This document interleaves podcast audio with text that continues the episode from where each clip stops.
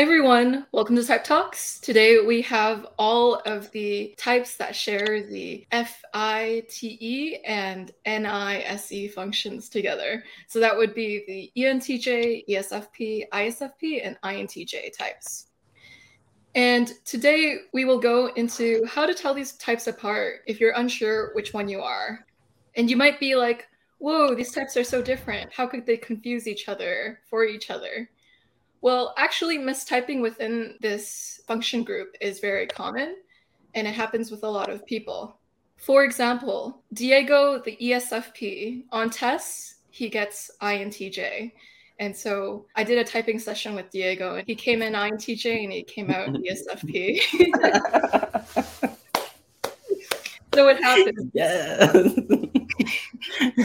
it happens. It happens. So it, it happens frequently when types mistype as INTJ. It's probably one of the most common mistypings out there.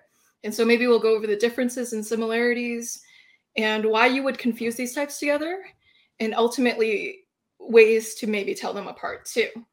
Yeah. So let's get this shindig going. Gray, would you like to tell us a bit about you? Sure. Um, so hi, I'm Gray, um, and I'm addicted to content creating. Wait, wrong thing. So um, I have a channel, Augmented Personality, where I do talk about what I'm doing. And speaking of mistypes, before I kind of did a deeper dive into understanding all of this, I kind of thought I was an ENFP because I could see that I was going back and forth between intuition and sensing, and clearly I must be doing a lot of intuition. And then I thought, oh, well, I have all these problems with emotions. Well, ENFPs are emotional. I must be one of those. No, if you're having problems with emotions, you're probably someone who doesn't have a good usage of the feeling function. So when I actually explored and understood that, I realized like, oh, I'm seeing so much intuition because it is a helper in my life. But actually, the blow ups that I'm tracking, they're few and far between, but they're big and noticeable. Instead, I'm doing constant all day, every day, just report kind of talking, robot kind of talking, trying to puzzle click everything into solutions. So that's kind of my my game, my story, and what I'm up to. Mm-hmm. Yeah, you can tell you kind of rely on a thinking function when yeah. you're typically in this even keel state, and it's not until like you have these flare ups of feeling yeah. that you're actually this super emotionally pulled person. Cool. And Diego, Hi, I'm Diego. I am a pharmacist, an artist, a tapestry crochet artist, and I also teach a language called Nahuatl, which is a native indigenous language. I used to type as INTJ, and for a long time I used to believe that I was, but then I realized I was a lot more sparkly. and I had a lot more energy when I compared myself to other people, and then I realized, oh no, I'm I'm like the actual opposite. yeah, it happens it's this interesting mesh where SE DOMs sometimes mistype as NI DOMs.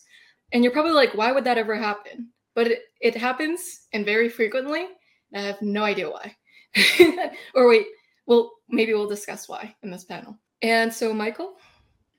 Yeah, I'm Michael. I can't say I've ever been called sparkly. Um, I, I've been, I've typed out as a couple different NF types, but yeah, never never been mistaken for ESFP or ISFP for that matter. ENTJ when I'm in my more animated uh, moods, certain weeks. Yeah, it's typically the ESFPs and ISFPs that mistype as INTJ. It's not it's not INTJs thinking they are ISFP or ESFP typically. It's typically like the other way around where the SP types think they're NJs. And Chris? Hey everyone, I'm Chris, run the YouTube channel SirPsych. Uh, I'm a psychology graduate student. In terms of like mistypings, I don't think I've ever really had any issues. Although, fun fact, the guys over at Cognitive Type, the Vultology guys, typed me as an ESFP one time, uh, which I thought was pretty funny. Um, but you know, if you believe them, maybe I'm an ESFP. Interesting story, Chris. And Kurt?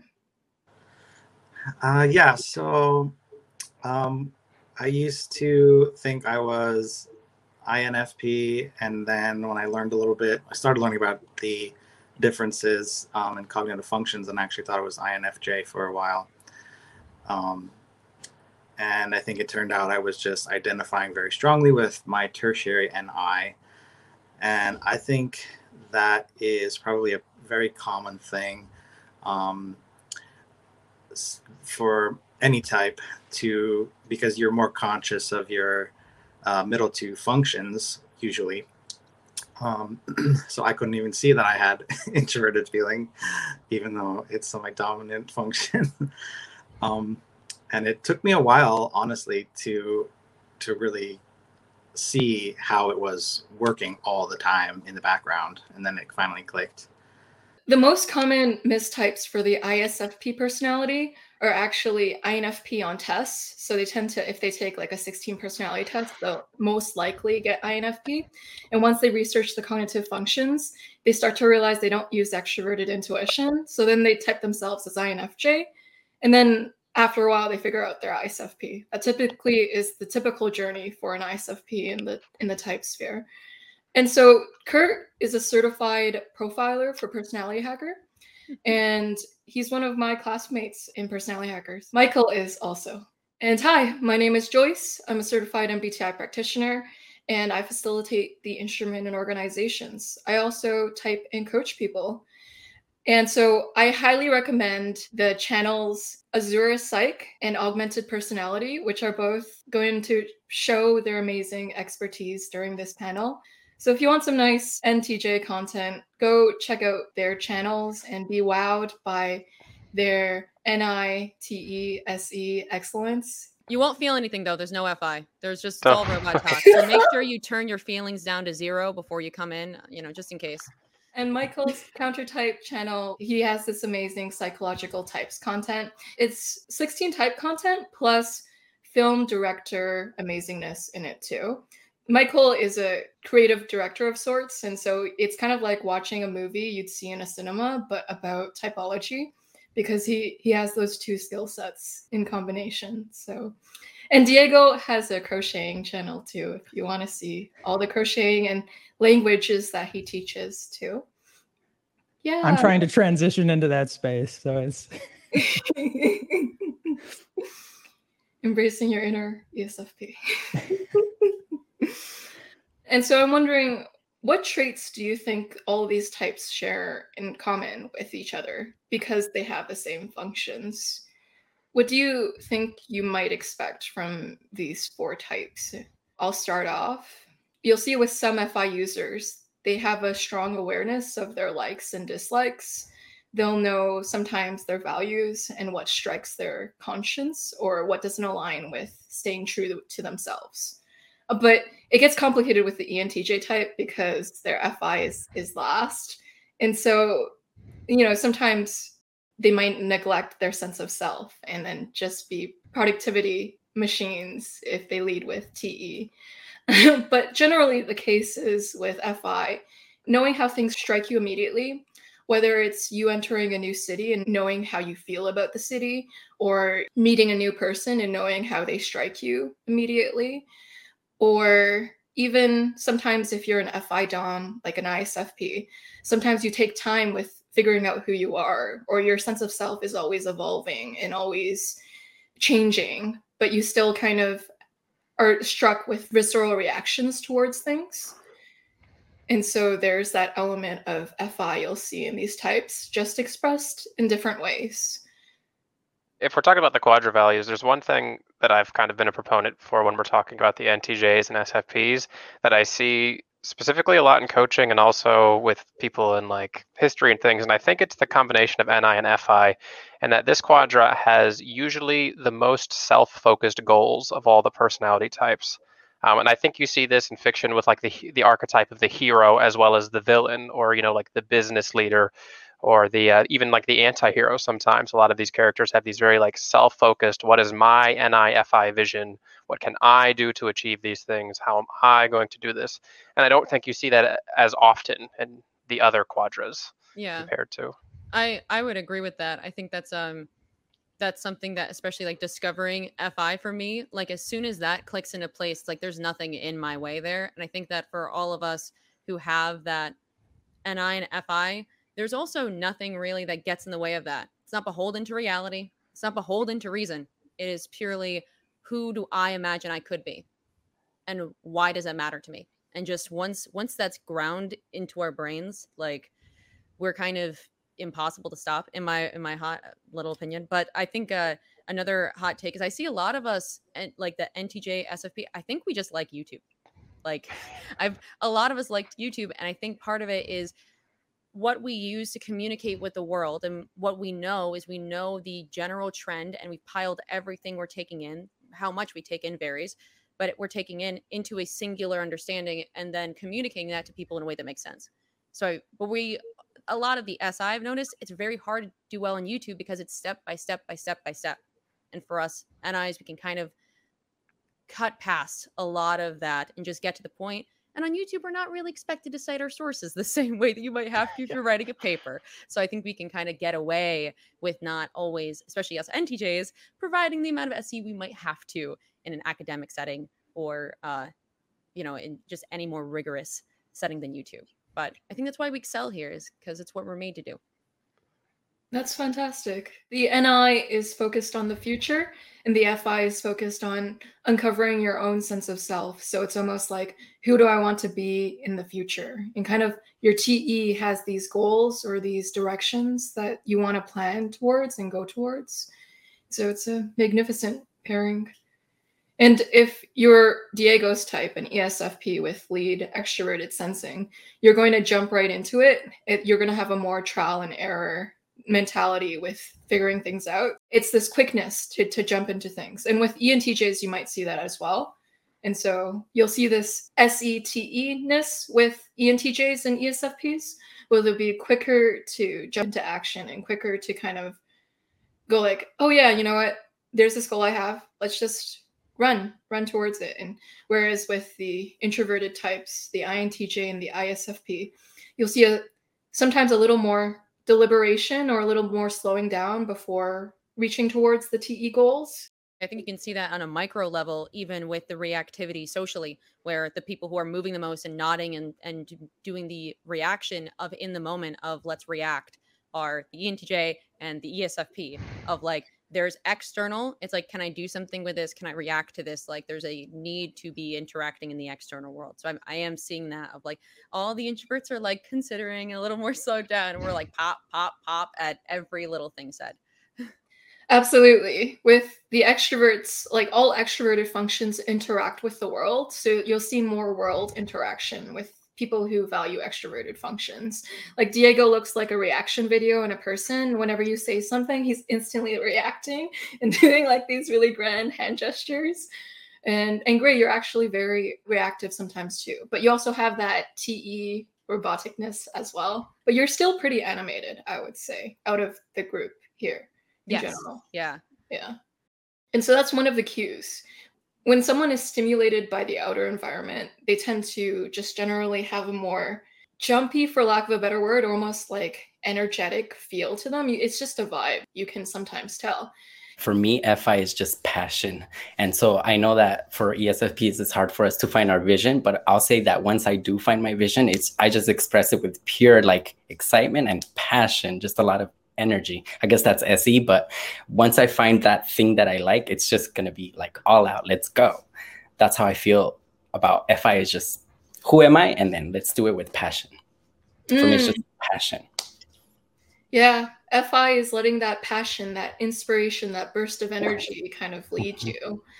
And so mm-hmm. the SFP types are a little more likely to follow their feelings and to go like, you know what, I feel like this is the right path and to kind of follow their mm-hmm. heart and kind of try it out to kind of see if it still resonates, see if the tuning fork of their values still considers it something they want to follow.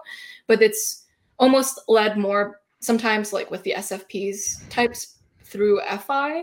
It's a little more seeing if the moment resonates with you and just following that resonance rather than a TE plan generally, but the plan might follow after. So, something anecdotal that I noticed between these types is whenever I have people on panels, it's typically the FP types that accidentally forget to charge their phone or forget to charge their supply because of low TE.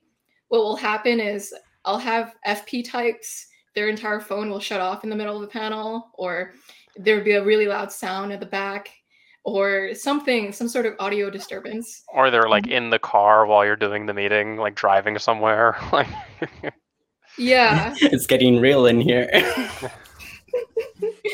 Part of it is high SE. So if you have high extroverted sensing, you're more likely to be able to adapt in the moment and just do things like driving in the car, especially if you're an ESFP. Whereas the audio disturbances and the tech malfunctions come from low TE. So it's not TE planning enough and then realizing that your phone is at 1% and then going like, oh, bye everyone, sorry. These are little clues that you might be one of the types. None of these are definite, but they're signs. So a behavior can never truly capture cognition. So personality type is about your cognitive process. And so what we're discussing sometimes is behavioral cues, which can suggest trends, but by no means do they dictate type. So just keep that in mind. Like the examples we give are just examples, and it, your type is determined by cognition. I think uh, like another way to look at that same thing you were just talking about is that maybe when it comes to like background noises and stuff, the higher SE types are just so naturally comfortable with all that that it's like not even a factor to them. Like I know for me as an INTJ, if there's like a slight noise and I'm going to be doing something, I'm going to be like hyper obsessive about making sure that noise is gone. Um, like it has to be non-distracting for whatever it is that I'm going to be doing. And I think it's Mhm. maybe because the lower sensing types are really sensitive uh, negatively to these types of things, where the high sensing high sensing types are just like, oh, I'm used to I'm used to having my window open all the time. I'm used to you know enjoying the noise around me, or at least being interactive with it in in some sense. It's almost like a tolerance to chaos. So maybe a low extroverted sensing type has a lower tolerance to chaos. So it's like that that noise where Yeah. like the ESFP is like, uh, you know, I can do all these chaotic things. For me, it's actually hard to focus without noise. Like I actually need music, something in the background to actually focus. If I don't have music or somebody talking or, or like you said, loud things in the background, I'm like, I can't focus because it seems too quiet and like dead. So I'm not hypersensitive. In fact, I didn't even notice the noises you were talking about.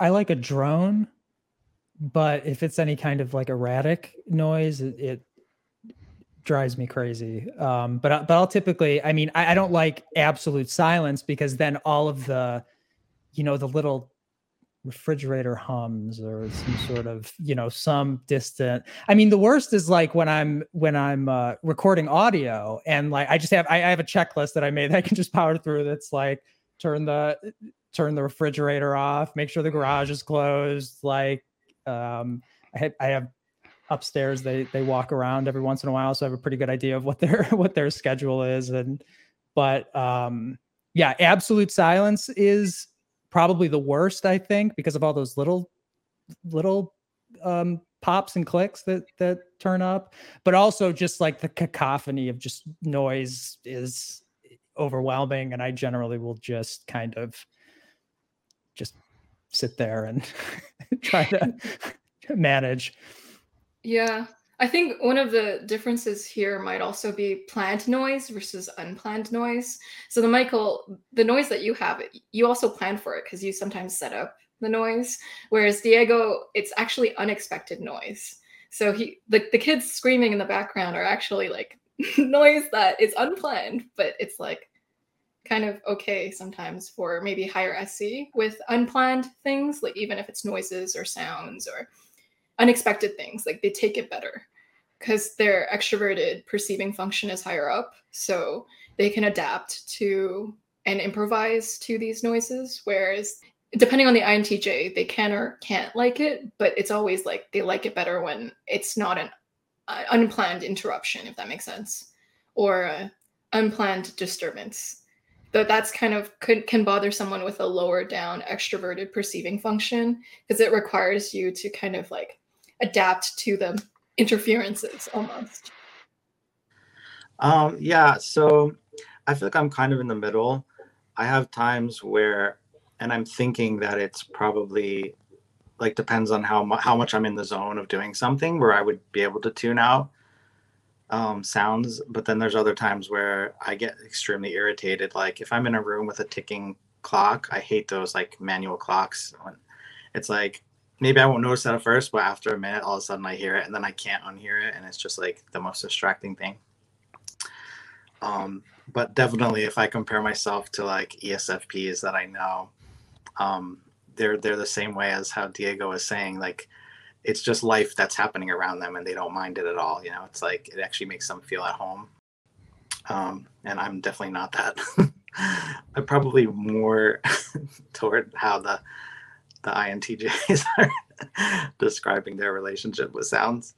Um, but yeah, I wanted to throw in um, something that I see with like these four types um, is sort of like in the way that we um, organize or structure like what we feel responsible for for ourselves and like for the world in a sense. Um, like being that we don't have FE, for example, we don't feel responsible for other people's feelings and emotions, and we feel like that's our responsibility, and your responsibility is your emotions. Um, so that's something I've seen in a lot of the FP and TJ types. Yeah, to kind of wrap up, like I'm pretty much where you're at, where like sound is acceptable, but also please don't. Um, of like it's I'm not it's not going to be the worst part of my day when there's an interruption, but um it's definitely something where if I am in the zone and something interrupts me, that is the I feel really bad for whoever just did that because usually like I I don't mind if it's some random like a car going by. It's like okay, well I can't do much about a car, but if it's a person who's coming and bothering me, I uh, they get the full face of TE, and that's not pleasant for anybody.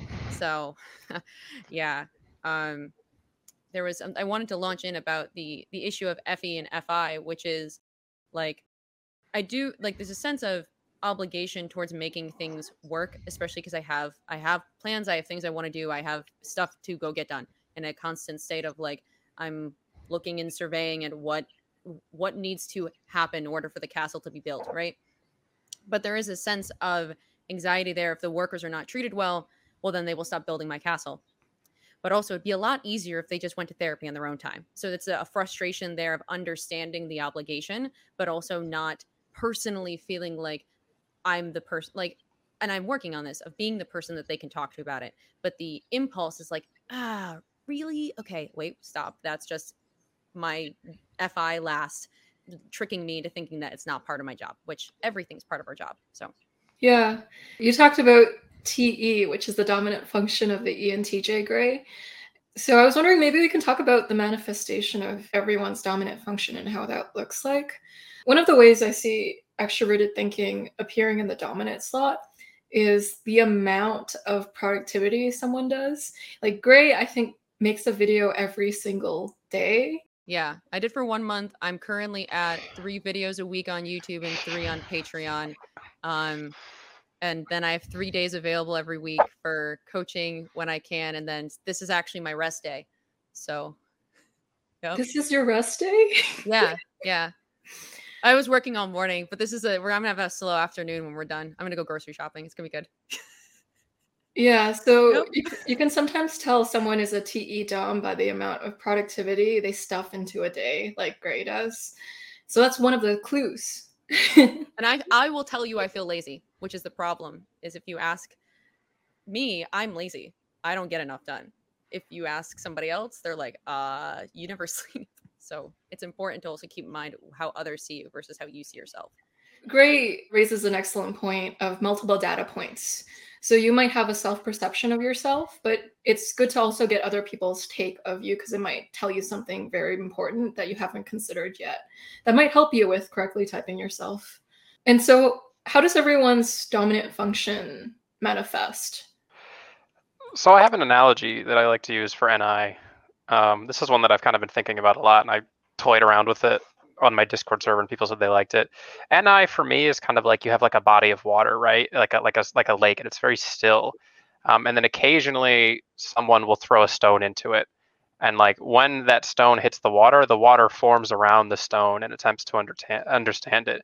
And for me, that's a lot how NI is. It's a very like receptive function where it's not me like looking for information to receive. It's me just occasionally being hit with that stone in the lake, um, and then receiving some sort of information or knowledge about what it is, that I might happen to be interacting with, and that can make me kind of go on these rabbit trails of like, oh, you know, what is it about this that is interesting to me, and I just kind of you know keep going that way. That's one of the most beautiful ways of putting introverted intuition I've ever heard, Chris. And so that's to contrast extroverted intuition, NE. So NE is more active, actually. So typically, extroverted intuition, on the other hand, it's a gathering function, just like extroverted sensing is. And so it's going to be active with kind of ideation and guessing, and it's going to want to guess. You know, Chris was talking about the receptiveness of NI because it's waiting for something to come. It's more passive, as in, like, it's waiting for something to arrive into its perception and then it's going to kind of almost settle into it. Whereas, like, with extroverted intuition, it's more of a process of hunting whereas it's actively actually making connections and ideating and guessing to more- well to continue the analogy the way i would describe NE is it's more akin to like a river where the water's moving and it's it's it like as it passes by rocks as it passes by things it starts to you know go around it and then understand it as opposed to like waiting for the thing to come to it yeah which is a really good way to tell if you have ne or ni like one is one is convergent, NI, introverted intuition is convergent, and NE, extroverted intuition is divergent. How about everyone else? I like just to jump off of that, I like that analogy a lot. I mean, I also think it takes it takes more time for things to settle for us as well. And it goes back to to the extroverted sensing because you know going into like a loud uh, a crowded bar or like a club is like someone throwing a sack of bricks into the into the water you know i mean my experience of it is generally i just sort of um i have to let things sort of sort themselves out more more passively and then jump into um extroversion to sort of to to really nail something down and make something happen. But if it's just it, it's sort of with the with the with the entj just sort of leaping into action like that is the thing that's just that that's the water they swim in right? And for me um if i go if i go to do that too quickly then i can end up just running up against the wall and um, i need to sort of pull back a little bit so uh, to sort of I mean, I, I, often say in these recordings, like take a nap, you know, and and let things sort themselves out. And if it's a longer project, then there will be a longer timeline of just letting it sort of settle, sort itself out. And then once I can, once I'm ready to jump into action, I think that happens very quickly, and I could very quickly get something done. But there's been a lot of pre-processing before moving into that mode. Yeah, with INTJs, there is a lot more pre-processing and really like contemplating it. Whereas with ENTJs, ENTJs are more likely to jump into it. So an example is maybe like you'll talk to an ENTJ one week about how they want to start a nonprofit. The next week you talk to them again and they're like, "Oh yeah, I started that nonprofit that we talked about and here here here." So you'll see more of a going towards the TE goals more quickly with the ENTJs? Um, I guess I can kind of talk a little bit about that. For me, I guess um how I see like, you know, if, if NI is kind of waiting to be struck and then trying to understand like what it's been struck with, like TE is kind of proactively hunting for I it's it's kind of I, I use the term puzzle clicking for for thinking because I think of it as like there's that itch when you haven't quite figured out what's going on yet and then as soon as it clicks it's like okay god I can breathe now and all I'm doing is I'm it's like I'm addicted to the itch. I'm just looking for what else give like where's another problem. But it's a very quick like I see that I can act and now I've got that like and it's often with duct tape but it, it in a it's like quick act, now jump, quick act, now jump. And then as the actions start to pile, and I'm looking at, okay, I see I've done all of this, and then there will be that stepping back and looking at like, okay, well, I see what the problems are because I've interacted with so many, I've attempted to fix many, oftentimes making them worse, especially when I was younger. But now them like have the more experience, I can look back and be like, oh, this is what problems generally are. What's the FAQ page? What's generally happening here? and so it seems kind of like i'm just looking at what are the issues in the world and then once it's kind of done it's like all right now i know what real good problem like what are real problems that need solving what are stupid things that people are just worrying about because they don't have anything better to do it's like once that's been developed it's like all right i'm going this way so it's kind of just like se it is gathering but it's focused on much more chasing and hunting down that sense of satisfaction that someone gets from completing a puzzle and everything fits together and makes sense. It's not as deep and as rich as like TI would be, but it is that that chasing the itch, chasing the satisfaction. And I do want to distinguish it a little bit from SE of SE is very focused on what's physically happening. A lot of times this can be a problem of something that's completely not real. This same satisfaction occurs in a, a video game, in a board game, in a any setting. It can be in my i'm solving something thinking about it in my head and the click happens. It can be something where um, it's happening real life. It, the setting does not matter. The focus is can i get another can i itch the can i scratch the itch? Can i get that high? Can i then jump to another one mm-hmm. yeah and because te likes solving problems so much you can see in how they offer advice to people if you come to it with a problem tjs are likely to be like you presented to me a problem that you have. Now, how can we like fix it through a solution to do? Let's figure out action steps or a way to like fix your problem or to deal with your problem. So you'll see this especially with TJs, but maybe like with a FP who really values TE, you might see it too. But especially with TJs, you'll see that when you present them a problem, sometimes because their brain is so solutiony, that they'll sometimes offer a like solution to yeah. to your problem. I, I'm definitely guilty of that one, especially when someone just wants to be wants to be venting and doesn't want a solution right then. My issue, I'm often also a hypocrite there because I usually just want to vent because I'm the fixture around here. I don't want to sit. I'm I'm not sitting. I can do the solution. If I can't figure it out, I'm now just complaining that I can't figure it out. Let me just vent so that way I have the renewed energy to go back and attack the problem again. Like, but I don't state that. I don't state what I want. I just let that be invisible and then I get mad at them. So, yay unaware mm-hmm. feelings. Fun stuff. Yeah. I wonder if one of TE's love languages is telling you how you could improve the quality of what you're doing.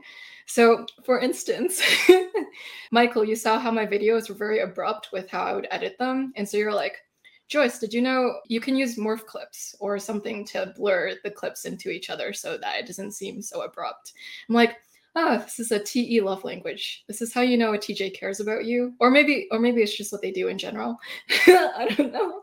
That's, that's, how I tell you. Yes, that's how I communicate that I care. I tell you about flow transitions yeah. and like Premiere. Yep. That's it. It's it's transitions and memes. So it's here. I like this. You might also like it. And if you don't like it, we're not friends because it's personal. And then I will offer you infinite solutions because they're cheap throwaway TE. Here, have another one. Here, have another one. Here, have another one. That's sweet. How about everyone else's dominant functions? For me, SE is clearly really strong and i do spend a lot of my day gathering information that's that's what i do and i, I want to gather as much new things all the time I, I did notice that that's how i kind of started realizing like i'm not an intj i'm constantly gathering gathering gathering and not really ever putting it into something concise or some new vision or anything. But it but sometimes I do, but that's not very common for me.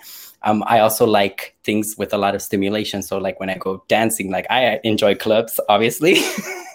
and I love high energy, like music.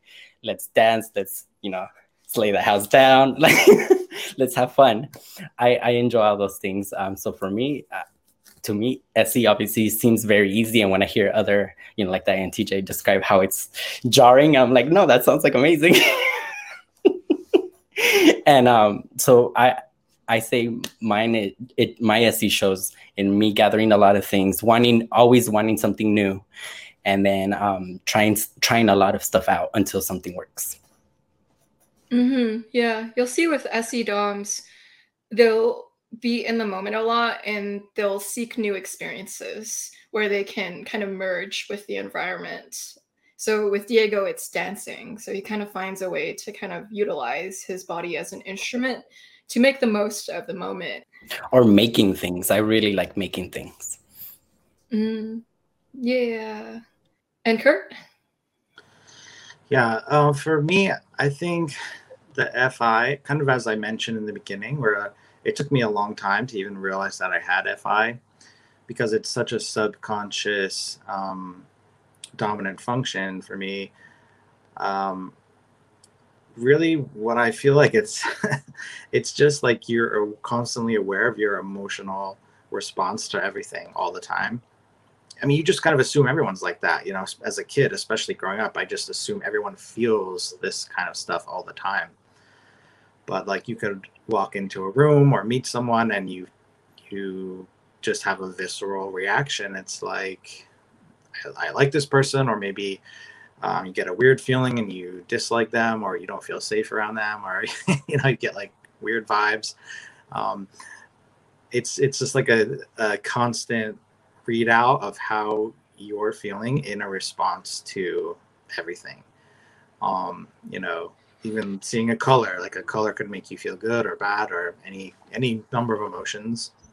And um, so that was that's it's still such a fascinating sorry. it's still such a fascinating thing to me that TI people like don't understand they don't understand it at all because they like they just have different functions so their brain is like using logic to decide what they like and dislike. Um anyway it's a constant source of of humor to me when i have these kind of discussions with people.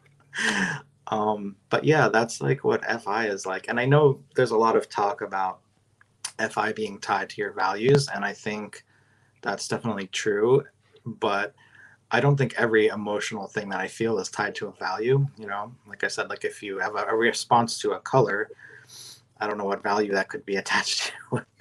um, but certainly, like there's also a, a, a level of like how strong this feeling is, and I think the really strong feelings that come are usually the ones that are tied to some sort of value.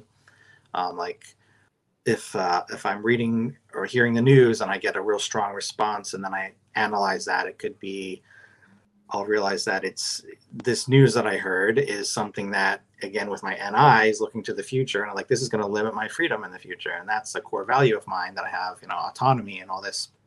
So, um, I guess that's what it looks like from my perspective to have FI as a dominant function. It's like almost everything kind of gives you a slight emotional reaction sometimes, whether or not you're conscious of it everything is personal. It's almost like you there's a feeling response to to everything even if you don't know it. Yeah and an emotional response. I mean i think it's always good to draw the distinction because this is much emotions as much as a sensation as anything. I mean i think of emotions as more like complexes that are sort of astride the different functions. It's just that feeling is obviously the most conducive to emotion i mean emotion is going to be conjured out of a felt uh, sense of something more than more than anything. So I think that uh, a lot of time it makes sense to sort of tag emotion as a um, something related to the feeling value, but it, it it's again just it it's a complex the way I think of it. Agreed.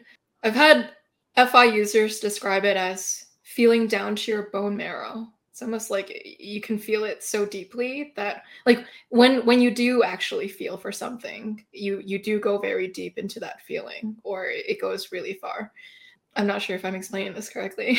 I mean i've seen i've seen introverted thinkers get very emotional about about logic. That's you know true. that's true. But it's more about the logic which is which is interesting with fps like diego or kurt what i noticed in how they explain themselves is that it's almost like it's a it's an experience where they're constantly in, in, their FI. So it's almost like whether or not you know it, you're you're led by this sort sort of life force or passion, or you, maybe you wouldn't even call it that. It's almost like this emotional fluctuation. And because like FPs are more likely to have an emotional fluctuation throughout things, unless they're an Enneagram Nine. If they're an Enneagram Nine, that just makes things very complicated because the people who are Enneagram Nine numb out their feelings sometimes, even if they're an FI dom.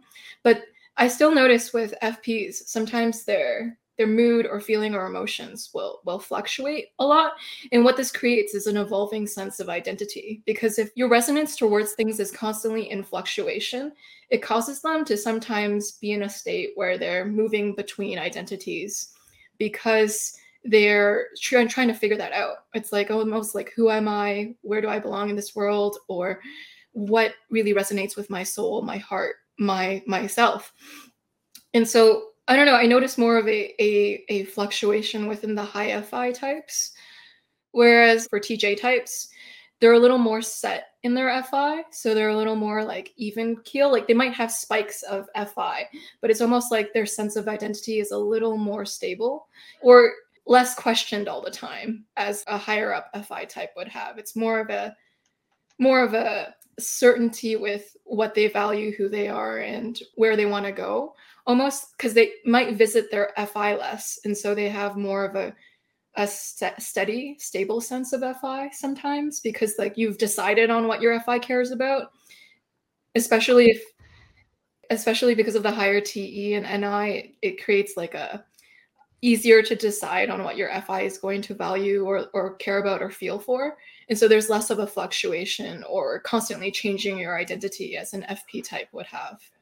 A few like weeks ago, a month or two ago on stream, I took a bunch of like personality assessments just for fun with some viewers, and they were surprised at how quickly I was answering each of the questions. And it's because for me, I don't feel like I have to question who I am. It's like I know the kind of person I am and how I would respond to something that's talking about me or my personality. There's not this like need to continuously keep exploring that because it feels like it's already almost like set in stone. Yeah. I was going to say that it kind of feels like um if anything, I go through like a big update, but I don't go through regular updates. So like, you know, for a long time I was on the Windows 96 version of FI, and then I might, you know, upgraded to Vista, and now I'm finally approaching Windows 10, and you know, I'll probably be on there for the next like 10 years, and it feels like it's very, um, yeah, I'm in there longer. I know what I'm, who I am, and what I want, but uh, I might not be running on the best model, and I think that's the the trade off is that I'm more even keeled. I'm not spiking emotionally. But whenever I do have to try and uh, use a program that demands more than my operating system can handle, uh, it's not going to go well. Interesting. And Michael, if you want to add anything. So wait, what, clarify the issue. I, t- I it's not that I tuned out. I just sort of drifted there for, oh yeah for a minute. Um, Is this about identities shifting and being yeah, yeah. With the FP types, they tend to rotate between identities or update their identity very often. Whereas the TJ types, they either go through a big update at some point or they tend to be quick with how they respond because they have a set and forget FI. So they're like, okay, I, I generally know what I value and or I actually know what I value. So it's easier to to answer things. I agree generally, yes. I think um I, if, for me it's more or less I guess schizophrenic at any time because I write fiction, and when I'm working on something that's long and involved, then I'm sort of I, I I need to embody a lot of different kinds of points of view and and perspectives, and I tend to get I, I take that very seriously, and I I sometimes can go overboard with that, but that's if I'm um, kind of very deep working i'm very deep in some project that i'm that i'm working on. I just start i just picked up something again recently that i put down at the beginning of the of the lockdown because that just obviously threw everything into kind of turmoil. And then i find i find that happening again where then i'm i'm sort of i'm doing that work and it's more difficult walking away from that sometimes because it's so involving. You dream about it you wake up thinking about something and you're sort of pacing around and you're you have to embody this person and that person. So i mean it, it, that's a specific example of where but it's very situational and, and contextual. So in general in general i i agree. Although that thing also kind of can drift here and there for me. Absolutely. Makes sense. Makes sense Maybe we can talk about how NI shows up in all of the types. So I'm I'm wondering like how it looks like in different placements and how everyone experiences introverted intuition. Like how does it differ in the different slot placements? Does um Diego, do you want to explain how you experience NI? in a terrible, terrible way. I, I I um I pay attention to like how the other types they plan, they think about the future, and I really don't do that. And so for me, the future seems very blurry and very like abstract.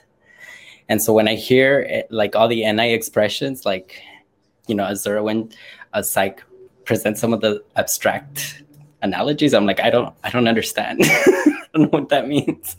For me, it's very abstract. So for me, uh, hearing NI, it sounds very abstract. It doesn't seem real, which I guess is the SE part of me being like, what? What is that? Um, and so for me, planning ahead is is very hard because it seems like a blur. Like it's not real yet.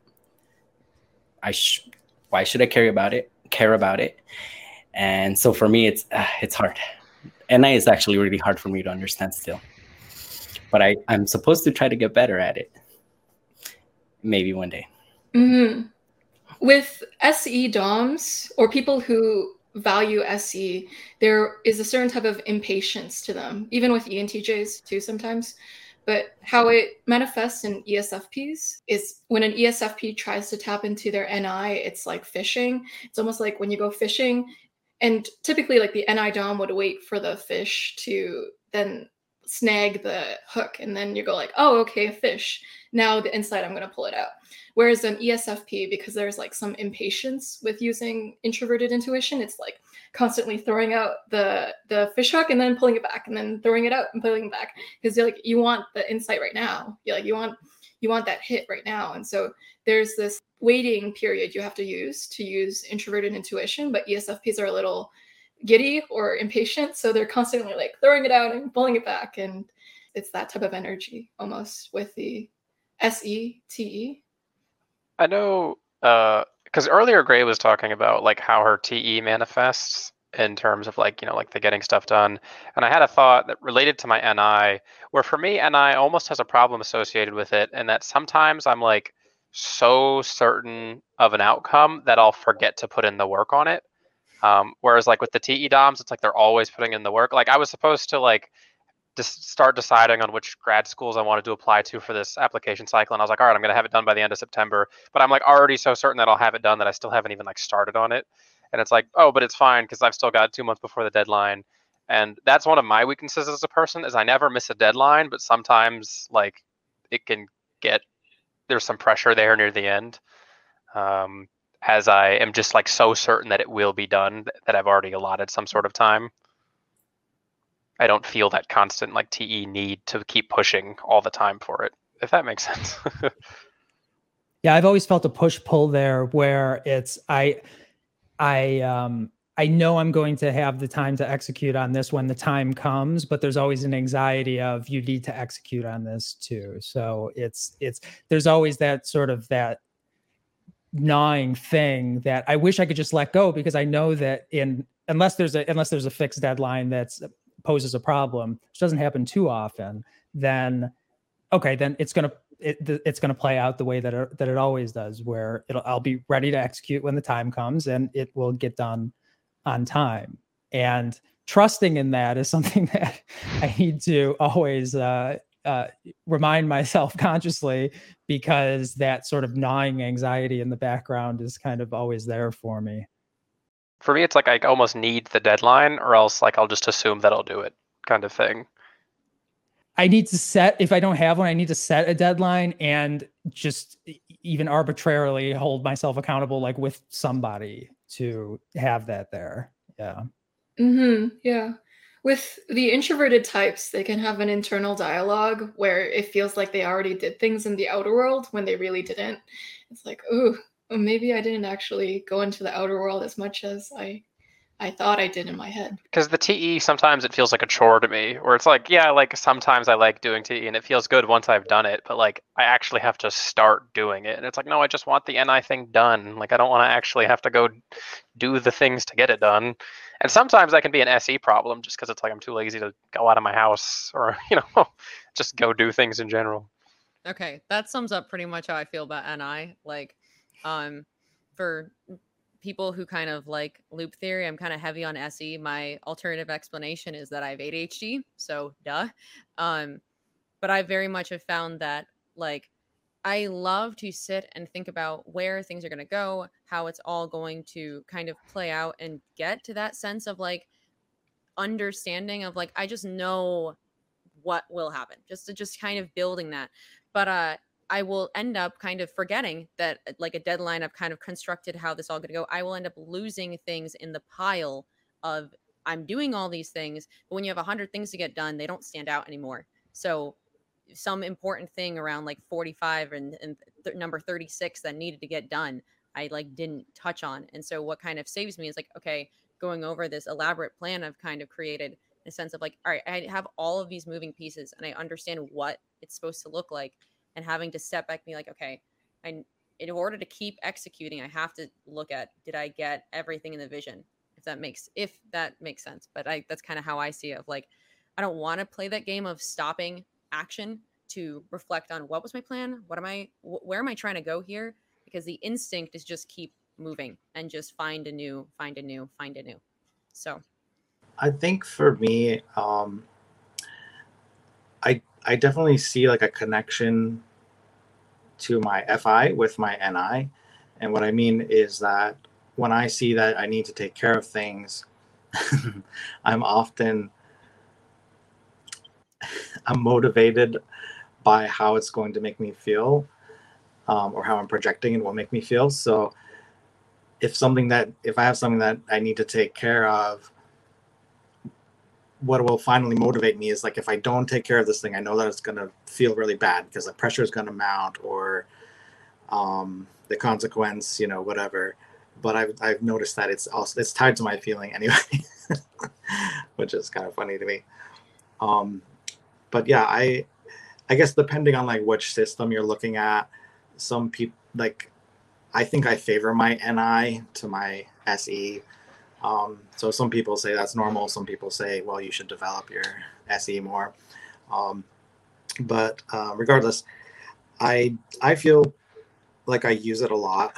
I feel like I probably favor it, as I said.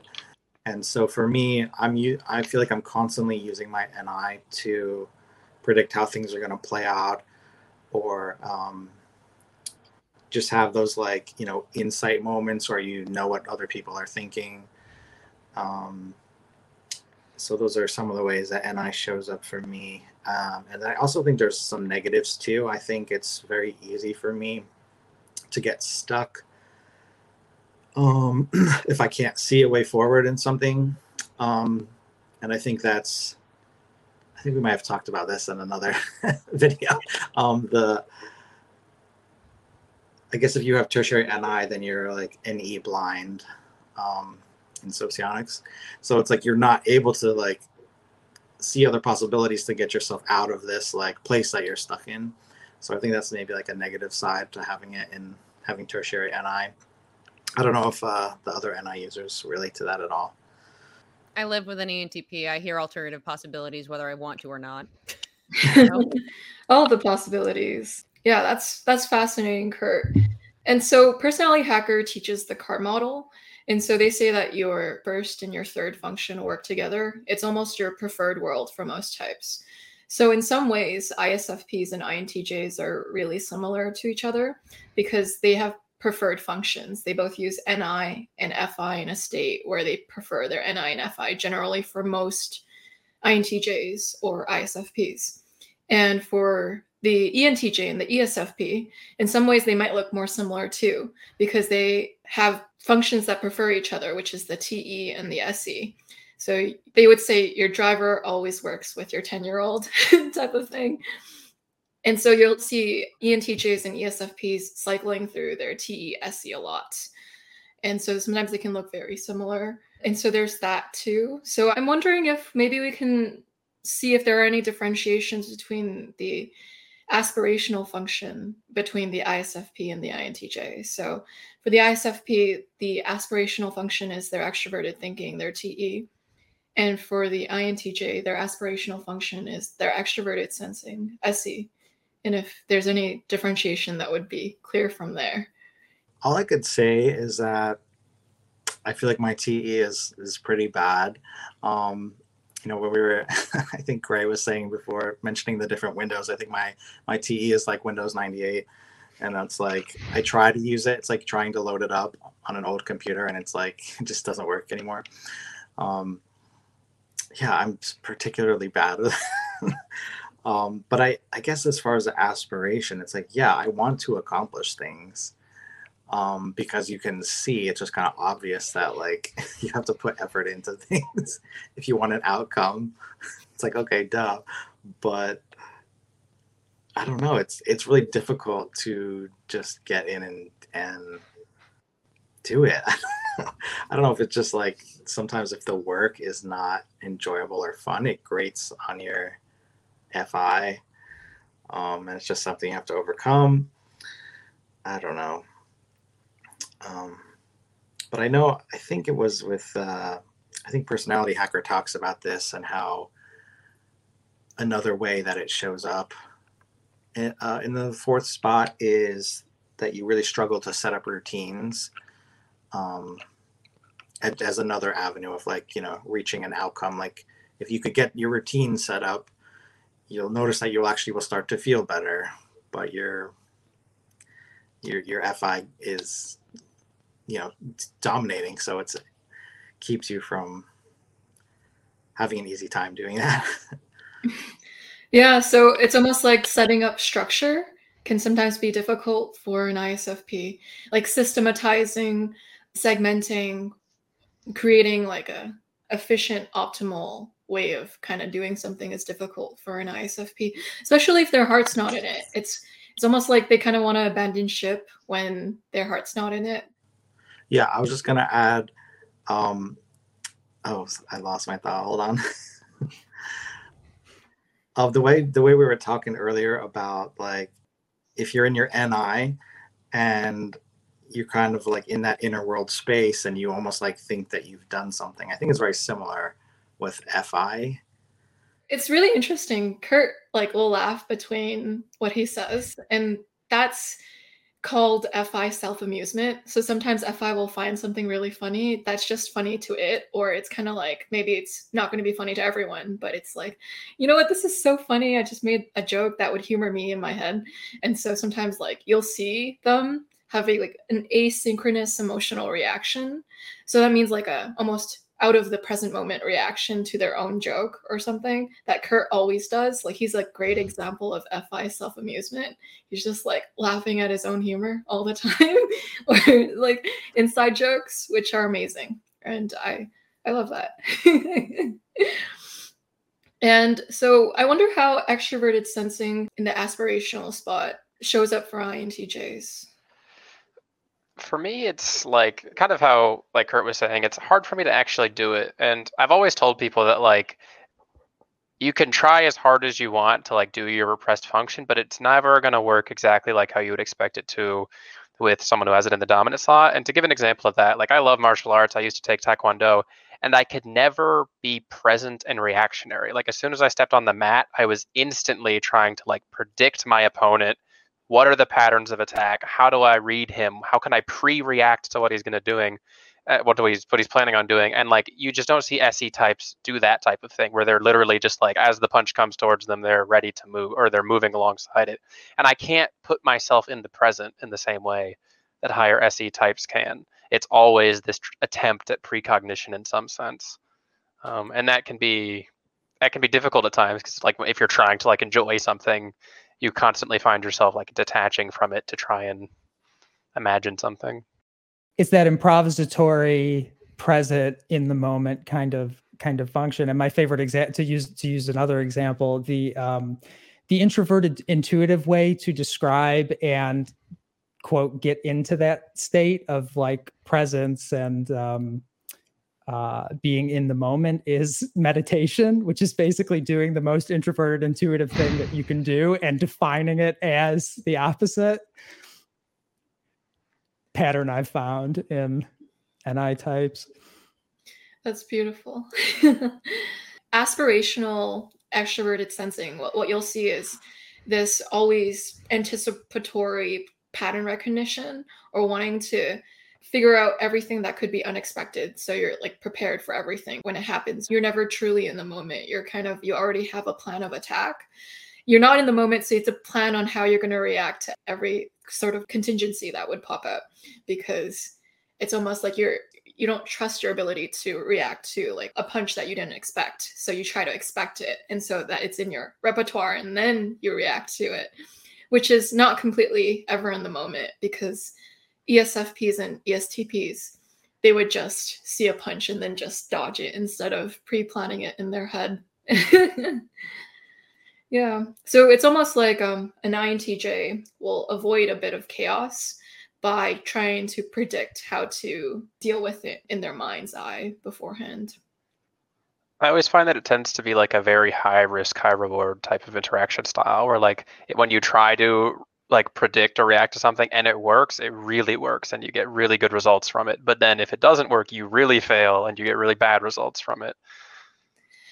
Yeah, it's never true adaptability. It's almost like you're you're planning to be adaptable, which is different than actually allowing yourself to adapt as it's happening, which an ESFP would be doing. And so cool, cool, interesting differentiations there.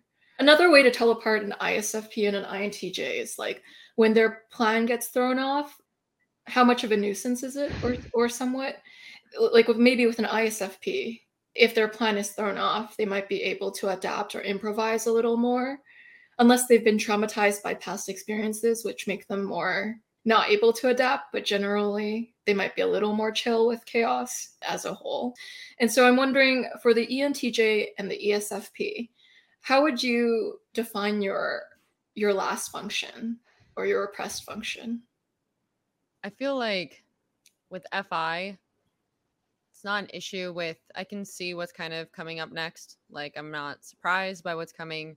Um, I'm not in this kind of permanent state of shock that the a door is shut. I'm like, no, I could see how if I behave in such a way that's closing or opening doors, I understand like what I kind of have a, a under general understanding of like going back and forth between what is happening and therefore what could be happening and what doors are opening and closing at any given point of how restricted I am. And I'm because I'm kind of keeping general tabs on where I'm going.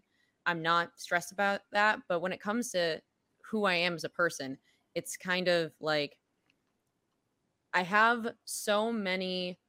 Whenever I have an emotion, like we're kind of Kurt was talking, he was saying that like you know like he'll see a particular color and it's like you you have this emotion spike and maybe there's nothing behind it right? But when you have this bug report backlog of you saw red and you had a light flash and there's now you have a light flashing in your car and it's it's trying to tell you hey you're having an emotion. This might mean something. When it comes to having fi like just not well developed everything is serious once that giant backlog comes up so i have i really struggle with differentiating what matters to me and what's really bothering me because it's not the fact that like you know I spilled some water and now my socks are wet. It's not that that breaks me. It's a thousand other things I wasn't paying attention to that are actually connected to who I am as a person and how I see myself. And so because I'm spending all this time trying to manage like you know the possibilities and trying to deal with um, what doors are opening and closing in term and then also making sure i'm taking the actions that get me towards the doors i want to remain open that i can go down I'm not paying attention to all these warning lights flashing around the doors. if the, mean, I've killed this analogy, I've brought it way too far. But the point being, there are so many different warning signs that I ignore on a regular basis that tell me who I am. And a lot of that is because I don't take it seriously when a color affects me. I'm like, ah, whatever. I have things to do. I can't let that stop me. The problem is if I took a second to actually indulge in that I could then, when something bigger happens, I have a like a thicker skin. So it seems like it's like almost um it's like lacking emotional resilience in a bizarre way of where I do have the capacity in the moment to push through the pain, but then I look down and realize my leg is hanging on by a thread and I can't walk anymore. It's not there's no recovering that. It's just done for. It's it's gangrenous, it's it's damaged, it's it's not coming back. If I took the time just put a band-aid on before it's falling off, maybe things would be better. So it's kind of that distinction of uh, self. It's a lot of lack of self care. It's a lot of not paying attention. It's a lot of not taking myself seriously because it's my own emotions. Like other people, I'll, I'll, fix your problem, but me, eh, I'll get to her later. Because FI is tied to your identity with ENTJs, they might not look at their sense of identity a lot until it backlogs so much that they're forced to look at it. Or it comes in spurts, like they'll look at it in spurts. It's like a dusty room in a house that they don't visit often. Like, oh, this room, oh, cobwebs, spiders. Ah. Yeah. I think the nightmare phrase for the ENTJ is like, we'll do all these things and we'll stop and look at what kind of person we became at the end of all this and we go, this isn't who I wanted to be because we weren't checking who we wanted to be. We were just acting on a plan that has nothing to do with who we wanted to be. And so the the exercise for us is like actually sifting through all of that emotional backlog and it feels really pointless and it feels stupid. And I will sit there and be like, oh, I like I, I don't know why this is bothering me. It's like, but it is. And I have to deal with it because otherwise it's going to eat me alive from the inside out. Yeah, and that's one of the differentiations between the ENTJ and the INTJ.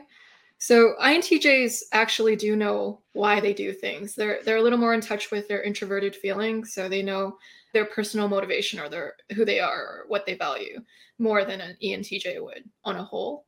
And so that's one of the ways you can tell if you're an INTJ or an ENTJ. How connected to your FI are you? Uh, it's yeah. not uncommon for me to like pick my FI over sometimes like the TE solution. I've mentioned the story before, like when it comes to like picking characters in video games, I always pick the one that I think looks like the most interesting to me as opposed to the one that I think could be the best. Whereas my ENTJ close friend always picks the best one. Like he's yeah. never not picking the best one. He's looking up online what the pros are using, that sort That's of thing. Me. That's me. I'm the min maxer. I, yeah. I love that game um, of just optimizing. Uh, and I think that's a, a big part of the struggle is well why are you min maxing it's like well i like to win. It's like yeah but why why are you? Like what what significance does that have for you as a person? Because just winning is can be hollow if there's no meaning behind it of of who who does it make you that you won at this game you know? Winning depending on the game. Right and like i like to min max within what i like so it's kind of like this weird like first i have to pick what i like and then i'm going to try and make that the absolute best that it can be yeah, so with an INTJ, you're going to see more toggling back and forth between the TE and the FI, whereas with the ENTJ, there's a little bit of disconnect. So, Diego. Mm-hmm. Uh, Can you remind me of the question because I already forgot? for sure.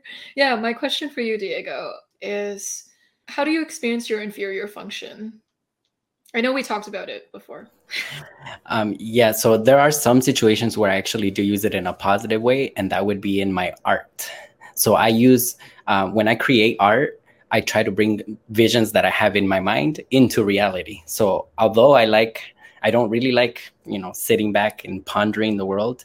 When I do sit back and ponder the world or ponder possibilities, I want to act on it and I want to make it a reality in some way. So that's at, that's where a lot of my inspiration from my art comes from. For is from having some kind of idea, some kind of vision, and then wanting to make it real. So for me, it's hard for me to just think of something and not do it. Um, that's one of the things that I hear from the INTJs that they think, they sit back, they ponder, and they don't do anything about it. That drives me crazy. like I want to act on it so, in some way. I guess that's the SE. Like I want to make it a reality. Uh, one of the negative side effects of not using NI is not really worrying about the consequences of my actions, which is you know I do I make bad decisions and then regret them later. so uh, yeah, I do that. I, I unfortunately that's my NI not really functioning. So I'll, do something and then worry about what's gonna happen later or yeah. not really worry about it at that moment. But then later on, I was like, oh, bad decision. it's interesting that you bring up the the game of like because we both talked about like we're doing we're we're moving but like the game like for me i'm like yeah okay i can see that what i'm doing affects like there are consequences to what i'm doing duh but it's like the consequences are happening out here and i for like obviously they're not because what i'm planning for is obviously internal but it feels almost like not me I'm not involved. No way. I'm just a puppet. Um, I feel like I'm a like in one of those chemistry labs where you put your hands in the gloves and you're interacting with things. That's how I experience life. And I forget that like no that I'm not actually wearing gloves. I'm I'm real person interacting with reality. And of course, I have art behind me of like, oh, let me go explore things that I like. Like this is a howling wolf and obviously this is a treble clef. Let me go bring these emotions that I care about like and I'm gonna go do and produce of like, okay, I can sidestep the FI. It's not gonna be the same, but I can pull my other functions into I can get started on doing something, I can make it into reality. I will use the other three to kind of make a very haphazard uh, duct tape and WD-40 and zip ties version of FI. Almost every ENTJ that comes to me that's like older than 30 for coaching is like, I just picked up art recently. And it's like every single one of them, like all of Yeah. them. And I'm just like, it's just a continuous pattern of the ENTJs picking Yeah. up art to like think- manifest their FI. I think a lot of us, I sing a lot too. That helps a lot because I can use music to get out of stuff. And I think my family is heavy on TE. And I've noticed that all of us sing and use music to get out a lot of our crap because we have a lot of backlog, especially when we're all TEing and not paying attention to anyone's emotions. We all develop a massive backlog. I've it seems like there's a pattern where there's like this sense of denial about our inferior function, like denial of how real it is. Mm. And I like that word backlog. I feel like that's a good um a good word that fits like cuz I definitely create a backlog of like things I need to uh, take care of. Um, I just procrastinate as long as possible. And um yeah, it seems like we we deny the reality of it and how much it's actually affecting us. We're almost like just not able to really acknowledge that or respect it even Yeah, I I thought an interesting word to use there was procrastinating because it feels like one of the things that people use to kind of type like J versus P is like how much do they procrastinate on something? It's like, well, I think a better question is what are you procrastinating on? Like I should be go watch that show I've been meaning to watch that I saw the commercial and I loved it, but you know I got I got more work to do today. I can't. Sorry. And it's like, well, you're not procrastinating on work. So you never procrastinate. And I'm thinking in my head, but I'm procrastinating so much. And I think that I love that you brought that up of like us us TJs we're we're not procrastinating on thinking about what could happen in the future or what to do. But we are procrastinating on who are we and how should that be happening in reality? Yeah, yeah. That's a really good point for sure. On Kurt's subject of inferior TE, I wonder if FI DOMs maybe they sometimes mistype as INFJ because in socionics they have the theory of polar functions. And so the INFJ's polar function is extroverted thinking in that theory. And so sometimes FI DOMs might think they're INFJ because they're like, well, my TE sucks. It must be a polar function. When really it's in the aspirational spot in the fourth function, but they don't actually see it as that. Because so sometimes I find having multiple systems helps, but sometimes it also causes mistype too, because you can justify anything under multiple functions. and so there, there's that too, just to be Especially with eight function theories, which is why I tend to be so critical of them. But yeah. Because you can justify you are any type with the eight function theory. Sometimes, not all the time. Not harshing on people who like it. well, I kind of wanted to kind of pulling that out a little bit though. If someone is like an introverted feeling, like you're going to struggle with TE, whether it's INFJ or INFP, like uh, or ISFP, like it, it's introverted and feeling. We're not going out into the world in, and we're not going and doing the thinking. Like it's just hard. Like whether it's TI or TE, like trying to do TI publicly, I do not envy anybody trying to bring their TI into the world. I can't imagine that INFJs would have any easier time than an, an ISFP or INFP. So I kind of, it, it would make sense that they're going to feel like, oh, it's so hard to do the thing. It's like, yeah, you're you're right. You're you're that's correct. You should feel the same in that regard. yeah, it's like with introverted intuitives, like all the INs, it's like just leave your house. Like that's Yeah. that's not exclusive to NI or NE or Yeah. NFPs. It's just get out of the house, do something. Like Yeah, yeah, absolutely. To go back to Diego and his comment on his functions, what Diego said when we were analyzing his functions also helps differentiate ESFP from ISFP. So Diego talked about how he doesn't always think about the consequences and implications of his actions until after after. Whereas with ISFPs, they actually do think about the implications and consequences of their actions. So you'll see with the ESFPs, they're going to be more experiential with their SE being in the dominant position. Whereas for ISFPs, they're always going to be like a little more cautious than an SE Dom would be. They're less experiential and less impulsive than an SE Dom too. So those are the a few differences between the ISFP and the ESFP. Any final thoughts on this group? I, w- I want to say that I'm amazed by Gray's TE.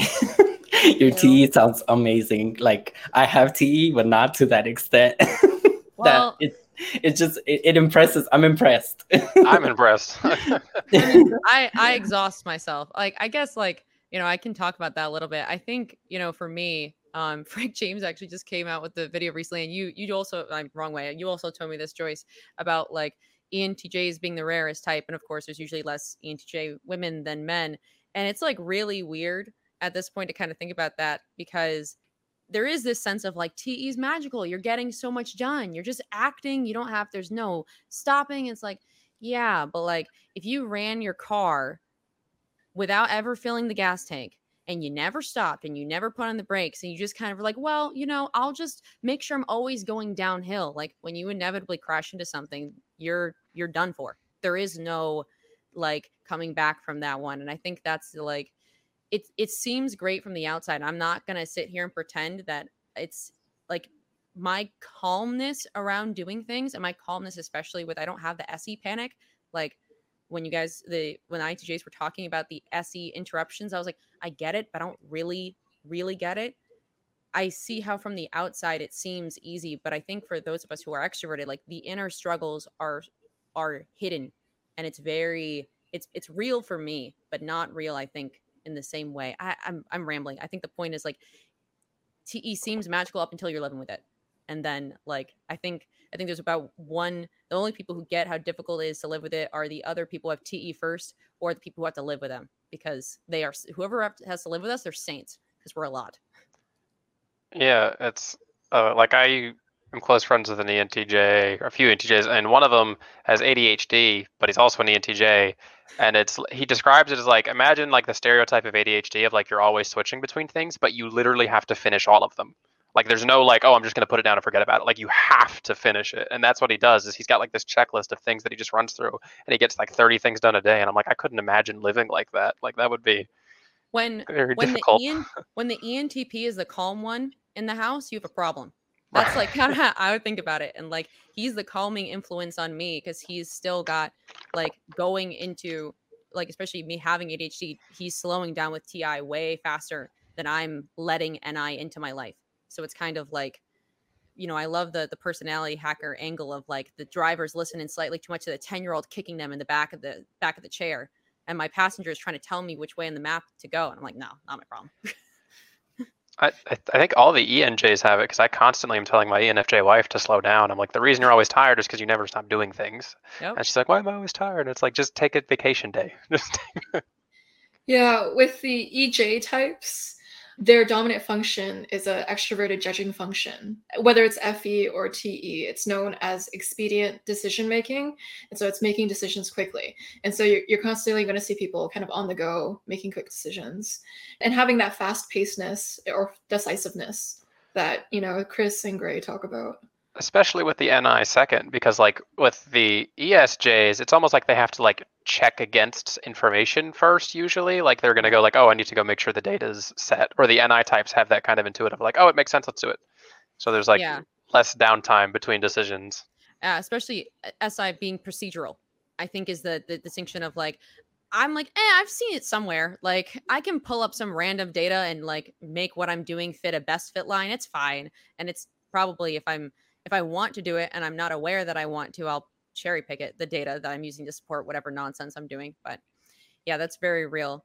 Um, I think the other thing is for us EJs, I'll make a decision and I don't feel allowed to switch gears of like, well, mm, I can't ever switch gears and change my mind. And I think that's a, I'm willing to shift plans. I'm willing to allow chaos into my life, but I'm not allowed to change the gear on what I'm doing, which I think is also another pain point that is not easy to see. I think maybe Kurt experienced that. Like once you say you are somebody, that's who you are.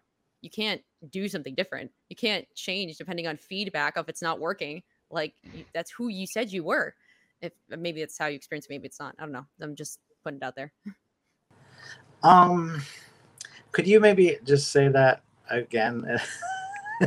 So what I've noticed is that one of the struggles for for those of us who start with a lead judging function is that we're going to be like obviously you're going to be going and processing because it's an introverted one, but the the issue is once that's set, there is no checking with the other half and developing the other half. So it's like once I'm doing something, I can't stop if I want to. I have to keep doing because I said I would. And it's like once I decide who I am, I can't change that even if it doesn't work according to the external world, according to feedback. I have to keep going. I was wondering if you experienced that the second part. Um, I have to think about that for a second. oh, I guess it's more like internally, um, as far as with FI. Like I, I definitely feel like I need to be consistent with my values, and I need to treat people very consistently. Like, um, I feel like I'm kind of aware of like biases in a sense of like if someone if I'm getting angry with someone is for something they did, then I think like, okay, well, what if it was my best friend or my sister who did this? Would I would I have the same reaction? Would I be responding the same way? Um, and I guess that kind of to me sounds like yeah, like a, this or this structure of like my values inside. Um, but I don't know if I feel like I can't change. Um, I feel because I've experienced like some pretty big shifts in my thinking over the years based on, you know, encountering new information and um, changing things that I believe. So I think I hold a lot of space for that. And to me, it just kind of fits in, in with like the overall NI view of things. It's like you have to be flexible. Mm. And I don't know if that's I don't know if I'm answering your question exactly. No, no, I know what you mean. I think that's like so for example, I'm learning to be better about switching gears and check in with like just because I said I was going to do something, if it's not if it's not good for me, I can stop. And so it's kind of learning to play that of I'm allowed to change. And so that's kind of like it seems like you have learned that game of like you can't just stay stagnant forever. It just doesn't work on on a decision or any kind of judgment that you've made. Yeah. So it goes back to the fluidity versus staticness of identity. The FPs on a whole will generally be a little more fluid with their sense of Right. identity and be able to change. Whereas TJs on a whole, they're a little more set in their identity. And so they kind of figure it out and kind of go from there. For example, you're never going to see Michael one day coming to a panel, suddenly changing his identity 360. Like he believes that he's a true goth who loves moths. And then he comes one day with like liquid eyeliner and his gothic moth t-shirts. Can we see this, Just- please? She's Like I, me at 50, 15 years old. What are you talking about? This I needs to think, uh, happen. Well, I'd pay I money think for what's this. interesting. I think what's interesting though about what happened was Gray before you before you threw the question to Kurt, you defined in two or three different ways um, identity as being like conflated with what you do, Yes. with what course. you're doing. Yeah, and then you threw to Kurt, and then Kurt, you sort of short circuited for a second there because you were like reframing the question, and then when you started answering, it was like the harmonious feeling function it was you were Yeah. defining identity based on based on what you value and then springing off from that in the in the second part of your answer but i thought that was just interesting to see Yeah. It can, it can it's like a live version of like my sense of what FI is is the duct taped WD-40 and and zip ties. Like that's a that's a that sense of identity, right? And it's like versus the the the um the marble statue of like, no, I crafted this with time, love, and care. There's this joke with ENTJs. If you ask them what they like, sometimes they'll be able to answer, but sometimes they won't be able. It's, it's sometimes a hard question to get in touch with their introverted feeling. But if you ask them, what are you competent in and what do you do and what are your goals, they can answer you like right away. Like, yeah, I can tell you the things that I'm doing, my projects. And sometimes the FI is tied to the TE for the ENTJ. Like what Michael was saying, it's like the sense of identity comes from a sense of doing there's this phrase you're a human being not a human doing and maybe it applies to the entj as advice to not be like too te on yourself My, I may or may not have had a massive argument with someone as a teenager about that front. I may have argued that human doing is better than human being. My my type is self-evident now as adult. One of the. Yeah. Oh, Oh, you go ahead, Kurt. You go ahead. I was just gonna say, it's like it's so easy to see how like opposite I am from Gray in that sense. Like, um, because I do feel like my responsibility is just to be, like, just to exist. But obviously, when you take that to an extreme, it's not realistic because you have to do things in life, you know. Um, but yeah, I just wanted to throw that in. I was going to talk about uh, identity because I have like this one thing about identity uh, that I actually am, I feel kind of strong about, and it's the idea specifically about like social responsibility, or especially if you go on like Twitter and stuff, you'll see people talk about like, oh, this person shouldn't act this way because they're like a bad role model, or if you have a following of people, you shouldn't act a certain way, and I am completely opposed to that in every single way, and that I don't believe in the idea of social responsibility, and that I think people should be who they want to be, and then they can take the consequences of, of that, but they shouldn't feel like a need to feel responsible to act a certain way towards society. And that's how I live my life as well, as I act fully myself all the time, and I'm willing to live with those consequences of who I am and the identity that I've chosen for myself. But I don't I don't allow anyone to influence me in any way in terms of who should I be or pressure me, I should say. Yeah. That's a lesson I'm learning, but I, I I get the like the it feels almost like choosing which doors to shut. Like I understand if I say this, it may shut some doors or it may open some doors. And accepting that is something that those of us who like the struggle is you have NI last is accepting that any doors can be shut is, is very difficult because that's a that why I could have done that. Why did that door shut? Like why when I did this something now can't happen. And but for NI first, it's like no, I'm comfortable. I can ch- I can fine with closing lots of doors. Let's Like I'm all. expecting the door to close, Yes. you know. why did I like and I thought the the rock analogy that you made earlier was like a perfect example of like I in my head I turned that into someone just threw a rock through your door and now you're like well how did that happen all right hold on I have to understand start to finish how a rock just broke through my perfectly closed locked room I That's watch really- um some like I mean when I I don't I don't love it, but I watch like debate tube sometimes just to see like what's what's in the water out there, what's everybody what are what are people arguing about. And it's like I mean, it's just it's like putting your head in a blender because all you see is just like type conflict that's manifesting as a different and you know that there's no middle ground that can be found here if there's no um understanding of that because that's at the that's at the root of what's what's happening here. So masochistically, I'll watch this stuff every every once in a while, just out of out of general like human interest. But it's really it, it's frustrating to see, and that's basically every. I mean, I, I'm I'm not on Twitter, but when I do go go on there and do a do a scroll, especially on like trending or something, that's like it's all you see. Mm-hmm. True. And so thank you everyone. thank you everyone for coming out. it's Michael's favorite time of the day. Is it the Oh, FE here outro? Here we go. It's the love avalanche because you all need a love avalanche. You're you gonna make me cry again this woman made me cry when she came on my channel I had to yell at her afterwards it was great it was great. Look, crying is essential to the human condition. I'm just getting you in touch with your FI. You're welcome.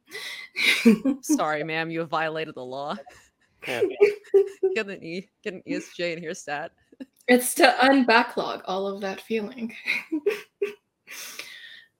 Just as a preface, like anything we say during this session, there sometimes we mention behavioral cues, and that's not the core of type, but they're trends within behavior. So I'd say the core thing you're looking for when trying to figure out your type or someone else's type is the cognitive process to arriving at that.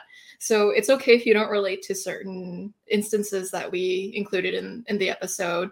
You may demonstrate your traits in a different way, and that's totally fine. And that's amazing. You are you're a wonderful human being.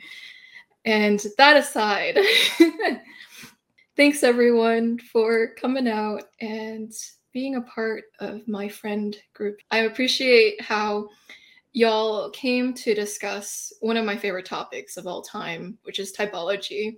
And we each bring our schools of thought or our beliefs to it, and we get to learn and refine our sword together. And so, thank you for that. Iron sharpens iron together, where we're able to put our mindsets together to think about type in new and satisfying ways.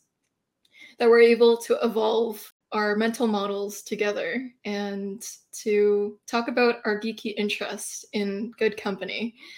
And not to mention a, the good company of YouTube channels that are in this panel too.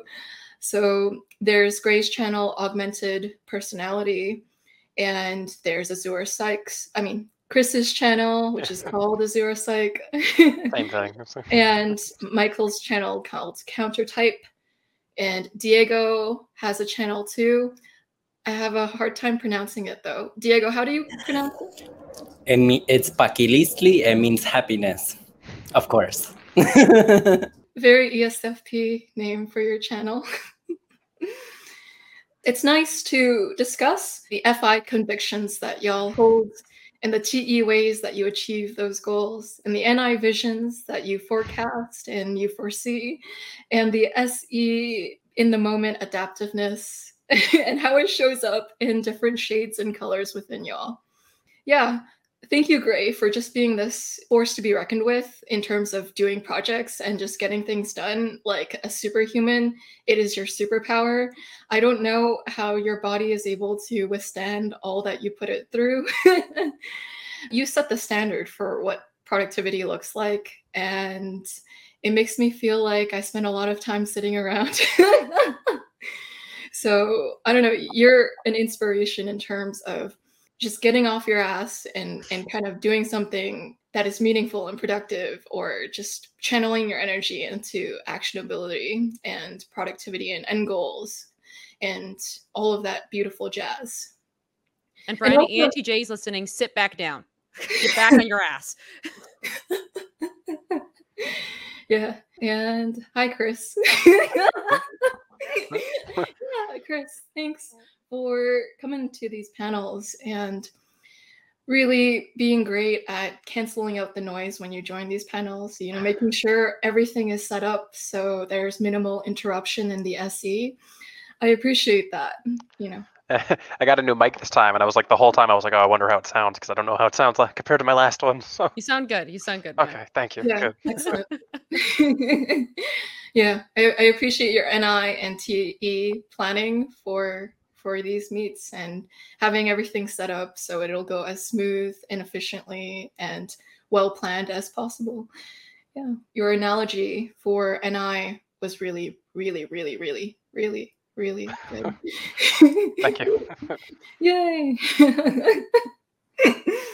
and Kurt, um, thanks for coming here, even though you have a migraine right now, yet you're being a good friend and jumping on this call and sharing your FI depth and your your little chuckles of self-amusement at the funniness of the panel happening around you. Like your SE is seeing something funny in the moment and your FI is just laughing because it's it's funny. it's nice to see you. It's great to see fellow personality hacker people in the panels. And Diego, it's nice to have you on the panels. You're thank you for being so last minute and just jumping on the panel. Like I messaged you and I was like, Diego, you down? And you're like, yeah. Why would I not be? Diego's coming where the party is, and I appreciate you coming to the party, the quadra party of this panel, or the function group party. Yeah. and hi, Michael. I know how much you hate the ending of my videos. But just, just record the same one and copy paste it at the end of each video. I don't know what to say because you don't like. Michael and I usually wear the same colors anyway. It's usually grays and blacks. No one will notice. I know. I know. Actually, pause. I thought that was funny. I'm sitting here like, yeah, I've got pretty paintings, but my NTJs are all wearing black. Like, we're all like, nope, subdued colors. This is as much color as I allow into my life when we're done here. Like, Kurt at least says like it looks like pretty walls, like they look like a nice green. I'm like, oh. Anything colorful in the background is my wife's, not mine. I want to do the makeover for Michael. That would be amazing. I think you'd need like sunglasses if you put him in anything other than gray. So, oh wait, I'm right here. Um, but yeah, he's got like tons of colorful art behind those wood panels, whatever. It's yeah. white wall. He's a he's a closet E ESFP. He's just got everything behind there. He's I, I think hiding we're it all.